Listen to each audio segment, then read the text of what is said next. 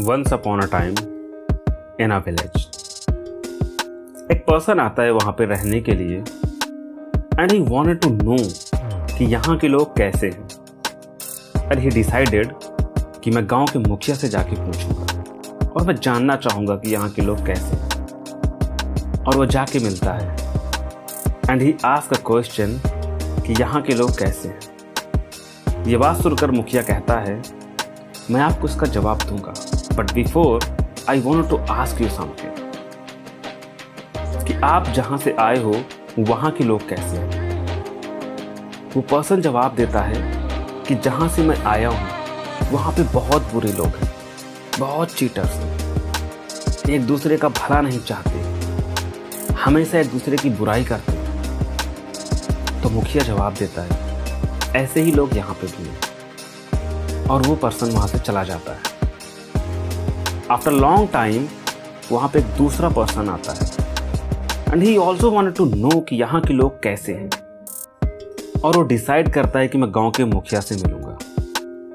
और वो मुखिया के पास जाके he ask the same question to him कि यहाँ के लोग कैसे तो मुखिया ये बात सुन के उस पर्सन से कहता है कि इसका जवाब देने से पहले I want to ask you कि जहाँ से आप आए हो वहाँ के लोग कैसे ये बात सुनकर वो पर्सन कहता है, जहाँ से मैं आया हूँ, वहाँ के लोग बहुत अच्छे बहुत हेल्पफुल दे लव ईच तो वो गाँव का मुखिया जवाब देता है कि ऐसे ही लोग यहाँ पे भी और वो पर्सन वहाँ से चला जाता है। So in our life in our real life we do the same thing the way we see the way we feel अगर हम अच्छा चीज़ देखने की कोशिश करेंगे तो we feel the good thing और अगर हम बुरी चीज़ों को बिलीव करेंगे and we give excuses on the each and every thing we feel the same so it just a way of looking